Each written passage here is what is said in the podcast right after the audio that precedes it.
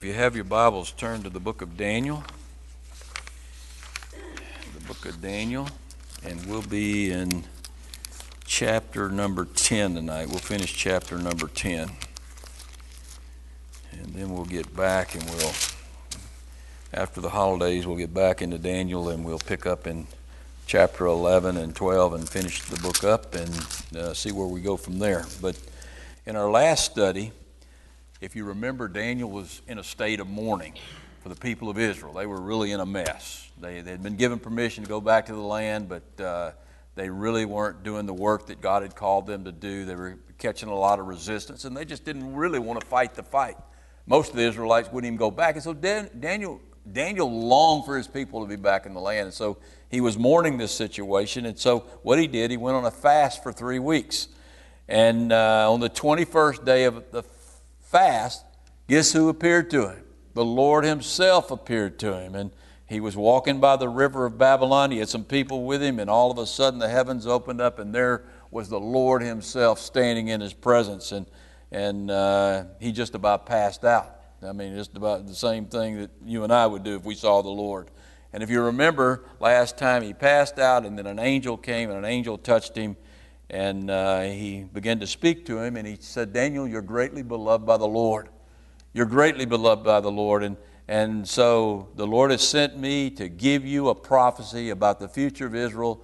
Uh, and in that prophecy, you're going to see that all of Israel is going to be saved. So you, you don't need to be troubled about the nation of Israel. They're the apple of God's eye, and God's going to take care of his people. So, so don't fret over this situation, is basically what he would begin to tell him.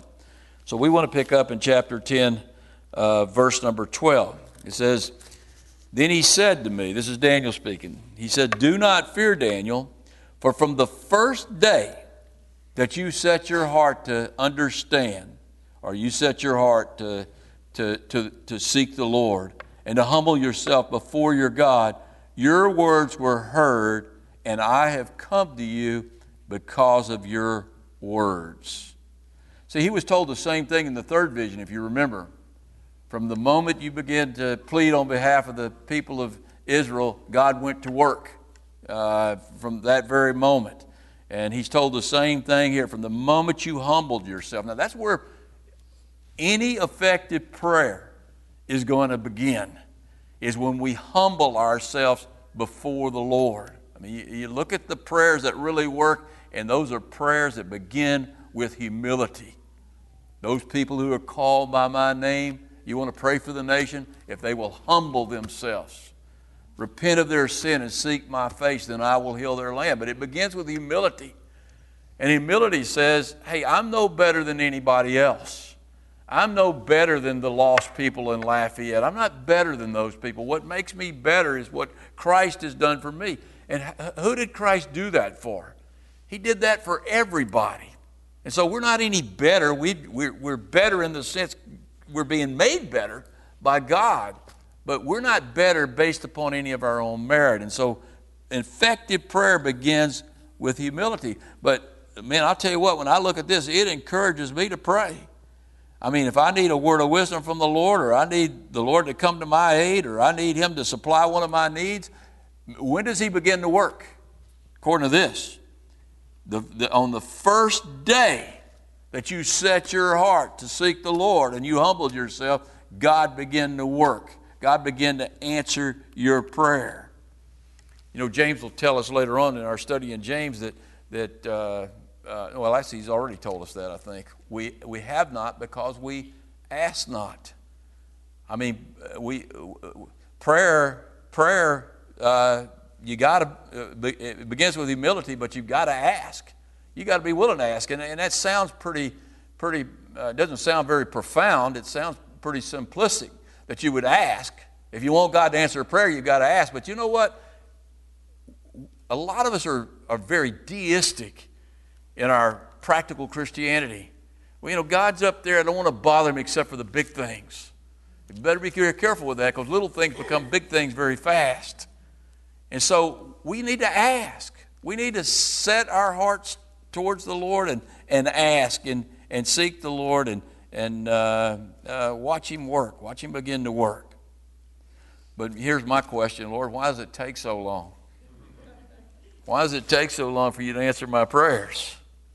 Well, let me tell you why it takes so long. There is a war going on, a war that we don't see in the heavenlies, in another dimension. It's a war that, that, that is just as real as what's going on in the Middle East right now. And it's been going on since Satan fell to this earth and, and uh, Adam and Eve uh, fell into sin. That war's been going on. And it's a great war, it's a terrible war. And so when we begin to pray, uh,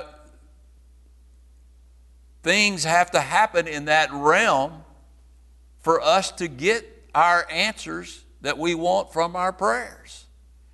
I mean, and we, and we get a little peek into this in, in this part of Daniel. So it's really interesting. Listen to what the angel says in verse number 13. He says, But the prince of the kingdom of Persia withstood me 21 days.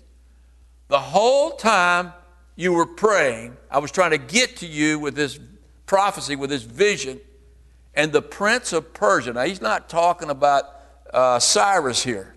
He's talking about a demonic power known as the Prince of Persia. That Prince of Persia withstood me 21 days, and he was such a tough power that I had to call upon Michael. Now, Michael, by the way, is the angel who looks out over Israel. And Daniel was a big player with Israel, and so uh, this angel's trying to get to Daniel, and he can't get to Daniel because this, this prince of Persia is uh, coming up against him, and so he's got to call upon Michael. And behold, Michael, one of the chief princes, came to help me, eh, for I had been left alone there with the king of Persia. I was losing the battle, I couldn't get to you. He was winning the battle. Now, what's going on here? I mean, here was Daniel. He was in Israel. Before all of these things happened, when God put the people of Israel into the promised land, I got to believe there were a lot of really good angels in Israel. There probably still are today, covering that realm of Israel. But what happened in the nation of Israel? They began to give themselves over to, to idolatry and to pagan gods. And when you open yourself up to pagan gods, who are you op- opening yourself up to? You're opening yourself up to demonic activity. You're actually selling your soul to the devil. That's basically what happened to Israel. They sold their soul to the devil.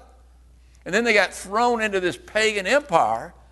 And here's Daniel, he's thrown into the Babylonian Empire, and then the Persians take over the Babylonian Empire, and uh, he's in enemy territory. He's not in the homeland, he's in enemy territory where most of the people are pagan. Even most of the Israelites at this point were pagan. And so there are a lot of demonic powers ruling over that area. I mean, there are cities in the United States that I got to believe, you know, they're just full of demonic powers. I remember, I remember somebody telling me one time at seminary that every time they left New Orleans and they came back over the bridge or one of the bridges to come into New Orleans, they could sense this darkness, this, this, this demonic powers, or, or this, just this darkness in the soul. And I could, once they told me that, I said, you know, you're right. There is a heaviness in your spirit when you come into a city like that. And you go to somewhere like, I, I just couldn't imagine what it'd be like going to somewhere like Afghanistan or, or some of those cities. I remember it when I was in Europe. You know, I wouldn't even save them, but it, it's dark there. There's something really dark there. My wife wants to go to Italy really bad. I'm saying, you know, there's some pretty things to see and stuff, but man, I, I, I can remember getting off the plane and just almost kissing the ground when I got back to the United States of America. But it's getting pretty dark here now because more and more we're opening our up ourselves up to demonic activity and, and, and we're, we're giving them territory. And the church is standing by and we're trying to fight this battle in the political, we're trying to either fight it with one another or we're trying to fight it in the political arena and we're losing. And the devil's having a heyday and he's winning. Because we really, I don't think, believe in what we're reading right here in verse number 13. Uh, uh, so, what this angel does, he calls out the big guns. He can't handle this demon, this power, so he calls out the big guns. He calls out in the Lord himself and he calls in Michael. And he gets to, to, to see Daniel and he gets to give him this vision. Now, you read a verse like this and it reads almost like a science fiction book. You know, it doesn't even seem like that could possibly be real. But uh, as I said earlier, it's every bit of real as uh, the, the dimension that they operate in, that angels operate in, and I think they come in and out of that dimension to the earth. The dimension that they operate in is, is every bit as real as the dimension we live in. And uh, these battles have been going on for centuries, and they're going to keep going on until the millennium. And these demons are thrown into a, a chain and thrown into a pit. They're going to keep going on. Isn't that exactly what Paul tell you, tells us in Ephesians? Remember in Ephesians in our study in Ephesians? Listen to what he says. And, and again, this sounds like something out of a science fiction book, but it's true. If you believe the gospel, John 3.16, you got to believe this is true too. Listen to what he said. Finally, my brethren, be strong in the Lord and the power of his might. Put on the whole armor of God that you may be able to stand against the wiles of the devil. For we do not wrestle against flesh and blood. What does he mean by that? We don't wrestle against each other. We don't wrestle against all those people in Lafayette. We don't wrestle against the Catholics. We don't rep- wrestle against the, the Muslims. That's not really who our battle is with. He says, Finally, my brethren, be strong in the Lord and the power of his might. Put on the whole armor of God that you may be able to withstand the wiles of the devil. For we do not wrestle against flesh and blood, but against principalities, against powers, against the rulers of darkness of this age, like the prince of Persia spiritual host of wickednesses, wickedness in heavenly places. You know what? If we really believe verse 12, that we don't wrestle against flesh and blood, but against these powers of darkness, it would change our prayer life. It would totally change our prayer life. Because then we would realize that the battle isn't against each other, it isn't against human flesh, it is against demonic powers, against demonic forces, princes of the air. And they have influence over a lot of people. I mean, if you don't like a particular politician, I'm not telling you not to vote. We all should be responsible citizens. But the best way to battle that situation is through prayer. Because that person really has been duped by the devil. And they're not going to change unless somehow the Lord gets in there and changes them. Unless somehow those demonic forces that are holding them at bay in this evil state they're in are defeated. And there's only one way to defeat them, and that's by prayer. You know, if I haven't learned anything in my 20 years of ministry, 20 or so years of ministry, the one thing I've learned is this. Now, I'm not saying I practice it, but I've learned. I've learned that if I want victory, when I am in conflict with someone, if I want victory in that conflict, I'm going to get it in prayer. And that's the only way that God's going to give it to me. He's not going to give it to me with clever words. He's not going to give it to me with violent act, actions. The only way He gives me that victory is through prayer. And I've had some victories. In fact, every single time in my ministry, when I was in conflict with an individual and I began to pray, the Lord would do something with them. He would take care of that situation. And sometimes we call it in the ministry blessed subtraction. But we, you, when somebody leaves, but it might be they left. There's been some situations. There's been some, some situations where I've had some strong conflict with somebody and just prayed through it, and I saw my heart change and their heart change too, and the situation went away. But too, I'm, you know, I'm hot tempered, and I'm too quick sometimes to, to go that route, and I always fail when I try to take things in my own hand. But if, you, if, if you're in conflict with someone, if you'll just begin to pray over that situation in love, God will give you the victory. He'll do it every single time. It might take 21 days because you're fighting a spiritual battle. And they're demons. It might take 21 weeks. Uh, hopefully, not maybe 21 months, not 21 years. But that's the way you fight it. That's the way you fight the enemy. So God sends this angel to Daniel to comfort Daniel with this vision, and the angel meets resistance. But Daniel's a man of prayer, and he doesn't give up. He endures in prayer. And uh, now he's going to tell him about this prophecy that is going to be, uh, he's going to give him. And, and so we pick up in verse number 14. Look at verse number 14. He says, Now I have come to make you understand what will happen to your people in the latter days. Remember, we were told back in verse 1 that, that this vision covers a long period of time. But he says, he says, Now I have come to you to, to make you understand what will happen to your people in the latter days. For the vision refers to many days yet to come. It, recover, it refers to the time from the time of Daniel to Antiochus Epiphanes. And then there's a gap and then it picks back up again in the Great Tribulation. That's the time period that's covered. So it pretty much covers all of history from the time of Daniel to, to, the, to the second coming of Jesus Christ. And then listen to what he says in 15. He says, When he had spoken such words to me, I turned my face toward the ground and became speechless. And suddenly one having the likeness of the sons of man touched my lips. I think it's the same angel. Now, this is, gets confusing. Is the Lord back on the scene or is this the angel on the scene? I think this is the angel. And, and the Hebrew wording here is very vague and you can turn things around a little bit, but, but I think I would land on the, the, the, the side that, that uh, this is actually that same angel speaking to him or, and touching his lips.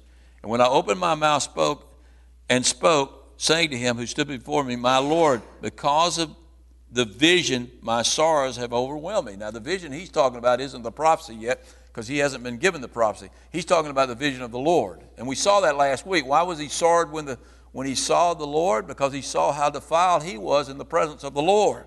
He says, I'm overwhelmed by that. And I had no strength left to face you. Now, it's hard enough to face the Lord, but I mean, it's hard enough to face an angel, but it's really hard to face the Lord. But here he is, he's still in this supernatural experience, and it's very difficult for him. He's been humbled by this experience. For how can this servant of my Lord talk with you, my Lord, as, as, far, as for me, no strength remains in me now, nor is there any breath left in me? So, I mean, here he is, and he's in all, he's in a, he's in a state of all but shock. I mean, he's, he's, he's in a, he, he's shaken, he's nervous, he can't speak. I mean, um, and uh, this angel touches him and, and he gets the power to speak. Now, verse number 18, it says, Then again, the one having the likeness of man touched me and strengthened me. So, the, so I believe this angel has powers. All angels have powers. And just like there are some people, I believe, that God works through them and imparts power to others through them.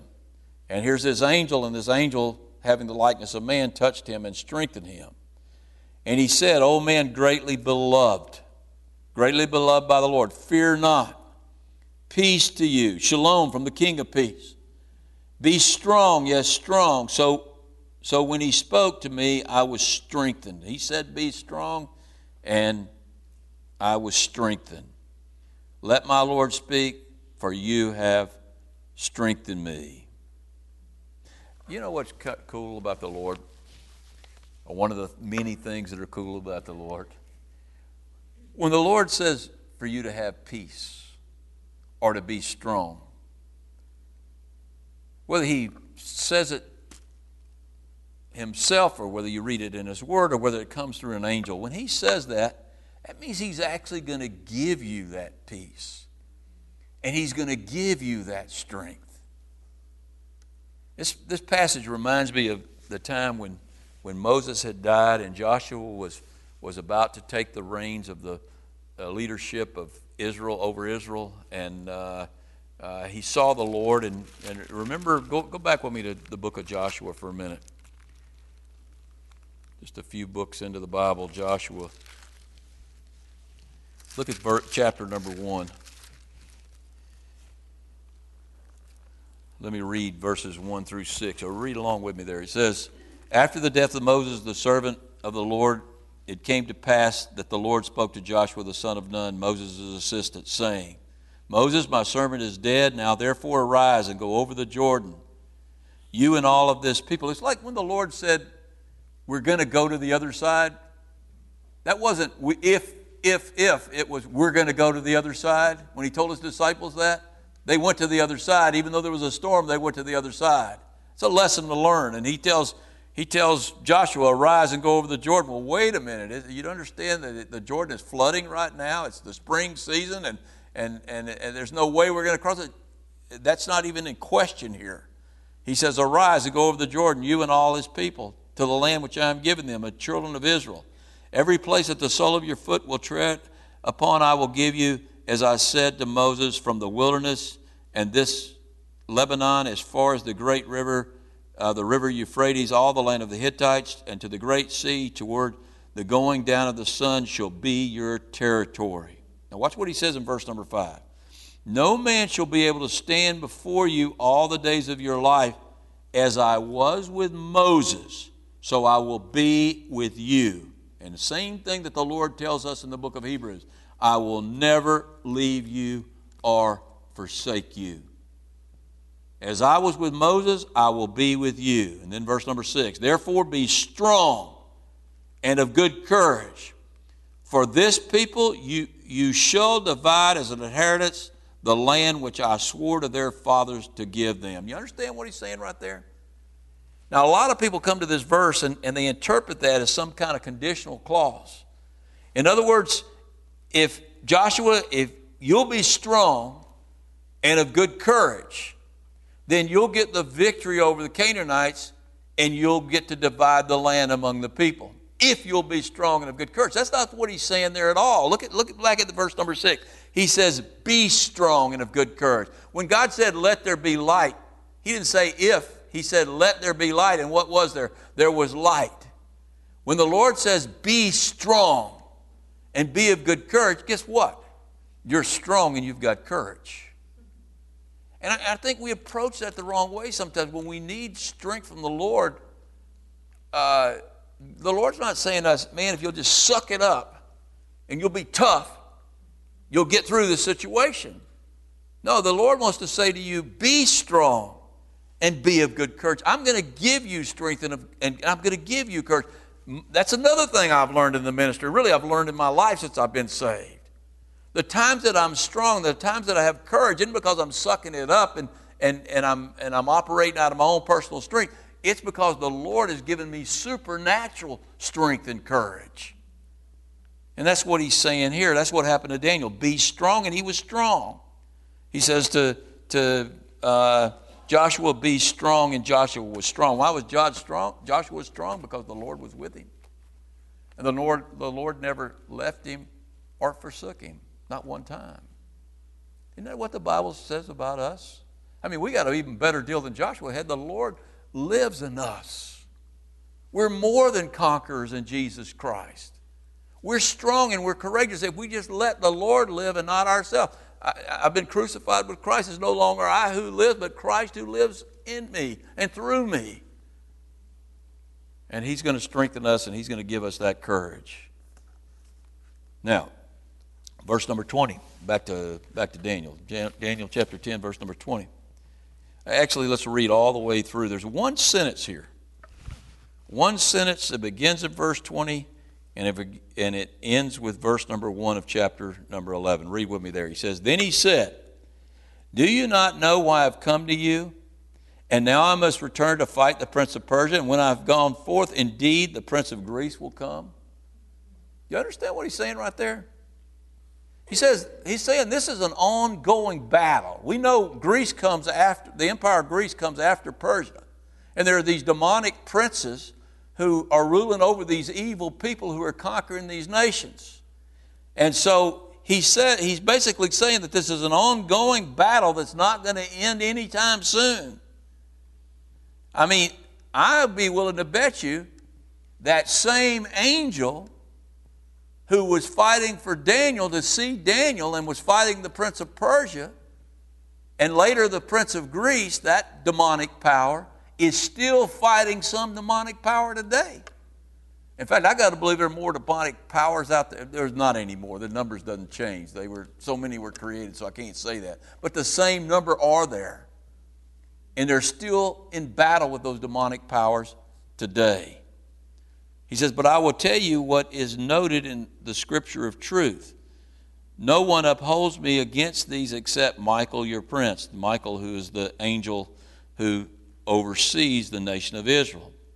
Daniel chapter 11, and I believe he still oversees the spiritual battle going on between the, demonic forces that are coming against Israel and the good angels that are preventing them from coming against Israel. Also, in, he says also, verse number one, in the first year of Darius the Mede. I mean, hey, before I was fighting the prince of Persia, before the Persians took over, I, I was there with Darius, and I even I stood up to confirm and strengthen him. In other words, I helped Darius get into power. I helped Darius, because Darius was a good man. You look back over history, Darius was a very good king when it comes to pagan kings. He was a very good king. We saw that in the way he treated Daniel. And so, hey, I was fighting that battle. Now, that those three those three verses there make up one Hebrew sentence. And there's no way you can make sense of that if you don't rearrange it a little bit. Now, there's all sorts of ways to rearrange it. You want to go back and rearrange it, you can. But it's a very literal and wooden translation, and it requires some thought to figure out what he's saying right here. Here's what, here's what he's saying He's saying, Do you know why I've come to you, Daniel? I've come to tell you what is noted in the scripture of truth. Now, is he talking about the Bible? I think he would have said the Torah or the Pentateuch or something like that if, if it had been the Bible, because that's all they that's all they would have had at that point. Maybe a few of the prophets. Uh, we talked about him maybe having a copy of Jeremiah, and I think maybe he did. I'm, for, I'm sure he did, because the way he refers to that. But that's not the scripture he's talking about. The word, the Hebrew word for scripture there simply means writing. So maybe this is better translated uh, the writing of truth. In other words, I came to tell you what is written in the writing of truth. Written where? Now, where's he from? He's not from the earth, he's from the heavens, from heaven. And so, what he's talking about, I came to tell you what is written in heaven about the future. That's really what he's saying to Daniel. Do you realize that all of human history was written down in heaven long before any of it has ever happened? on the earth. That's why the Bible refers to the book of life. Now, what's the book of life? The book of life is a list of those people who are going to be saved and live with God forever. Now, you've got to know what's going on in history to know who's in the book of life. You got to know that, and that was written down. The Bible refers over and over again to the, to the book of life. Think about the plan of salvation. Is that something God kind of created as he, as he went along? No, we're told very clearly in the Bible that it was written in heaven. It was a plan laid. It's got to be written down. And, and it doesn't necessarily have to be in our letters, it doesn't have to be that kind of writing. It can be just written on the heart of God. But it was that plan of salvation was written down before the foundation of the world before this world was even created. That plan was laid by, out by God. The second coming of Jesus Christ, or really the first coming in Bethlehem, was written down in heaven before the foundation of the world.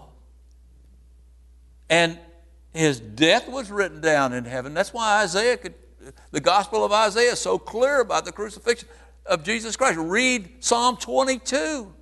That is Christ speaking from the cross. It was written down before it even happened. And the history of Israel, every bit of it was written down before Israel, before Abraham was even called by God to leave Chaldea and become a nation of people. All of this was written down by the Lord before any of it even happened. I think that's true for every bit of history. The history of every nation was written down before the foundation of the world. Now, how can that be? I heard somebody complain about a pastor, call him a heretic because he said that that uh, God knew that Adam and Eve were, were going to sin when, when they were placed in the garden. That guy's the heretic. I mean, what kind of God do you serve? Certainly, God knew they were going to sin. If He laid the foundation before the, uh, the plan of salvation before the foundation of the world, then He certainly knew they were going to sin and they were going to fall. If He didn't know that, He's not omniscient. And God is omniscient, He knows everything. And the reason He knows everything Look, look, God's omnipotent too, and He can make things happen the way He wants to happen. Not only does He know what's going to happen, He can make things happen the way He wants things to happen. And He's in eternity and He's not in time. Now, you don't understand that, and I don't understand that. But that change, that's where you get these paradoxes in the Bible, is because God is in, in eternity and He is omniscient. Now, if it's all been written down, and here's what I want all of y'all to be very carefully what, what I'm about to say. If it's all been written down, does that mean we just sit back and do nothing because it's all going to work out the way God's planned it to work out anyway? No. We're all part of that history. We're all part of that plan. Here was this angel fighting this battle, he was part of that plan. He's part of the history. He's part of the Bible. What we have written down for us came through that angel. Uh, it's, you know, if we knew exactly the day that Jesus Christ was coming back, it really should, shouldn't change anything we do tomorrow. Because we should be active in that plan, in that history, even though God knows what the history is and He knows how it's going to work out. He's told us how it's going to work out. We're part of that history.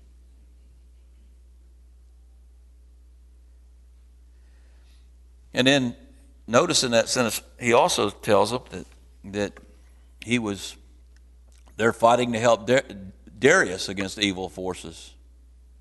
So that Darius would be touched to help Daniel.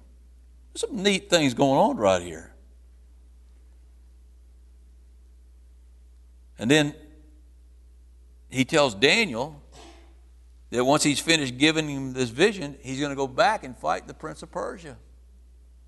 And after he fights the prince of Persia, he's going to go back and he's going to fight the prince of Greece. You know what all of that tells me, and we give just a little bitty peek right there. And Paul gives us a little bitty peek into what's going on. But all of that is very critical. What that tells us is that throughout history, this spiritual battle has been going on.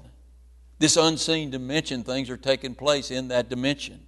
And that dimension is not far away. I don't believe it's far away at all. I believe it's in this very room right now. If we would open up, we would see angels. Some strange passages about women covering their heads because the angels are present. Maybe, I think maybe it's speaking of demonic angels there. So there's probably demonic angels present in this room. I know there are. I know we have demonic angels that come in here and mess up with worship and mess up with the Word of God and mess with people to get people to mess up things in the church. That's why we got to pray for these things. You know, I hear all the time in the news that in America today we're fighting a cultural war. And, and they're exactly right. There is a cultural war going on as we speak for the soul of this nation. And the evil side is winning right now. What's, what's that tell me? Behind that cultural war, what is going on? A great spiritual war. And somehow, as a church, we've allowed those demonic forces to take over. That's on us. And I think that's why passages like this are so important to get us back to praying the way the early church prayed. To pray, to, to, to realize that we don't wrestle against flesh and blood, but against powers of darkness and wicked places. But here's the good news. You want the good news?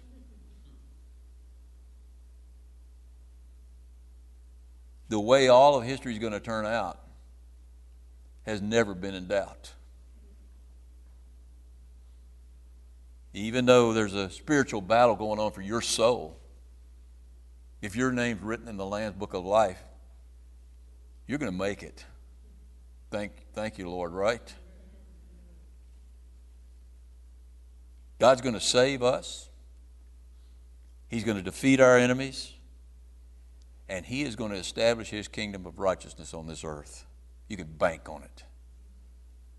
Jesus is going to rule and reign forever. And it's all going to happen because God, in eternity past, wrote it down and said, that's the way it's going to happen. And it's going to happen. And it's going to happen. Don't you want to be part of his plan, though? Don't you want to be used by him in these last days? Don't you want to, don't you want to, when the plan is all consummated and you see the Lord, to hear him say, Well done, my good and faithful servant, enter into the joy of your Lord? Man, I know I want to do that. And time is short. We don't have much more time to do those things. So, hey, if you can't do anything else, you can be a prayer warrior. You can fight those battles. You can fight for the culture of this and soul of this country. On your knees. You can fight those forces of darkness and wickedness and dark places. You, you, we got a lot we can do. Thank you, Lord. Let's go to the Lord in prayer. Father, we just thank you for your word. We thank you for, for the encouragement here and the fact that Daniel in his 90s wrote this down so, so we could read about it here in the 21st century. How, what a blessing that is. Lord, because that battle that, that we read about tonight is, is going on just like it did in the days of Daniel. Lord, help us to be men and women like Daniel who did mighty things, Lord. He never girded a sword, never picked up a gun, never rode a chariot. But there wasn't a mighty, mightier man ever live on this earth because he lived on his knees before you, Lord. Help us to be men and women like Daniel, men and women of prayer. We just ask that you encourage us. Lord, we want to be strong and we want to be courageous. We ask for that strength and we ask for that courage. In Christ's name I pray. Amen.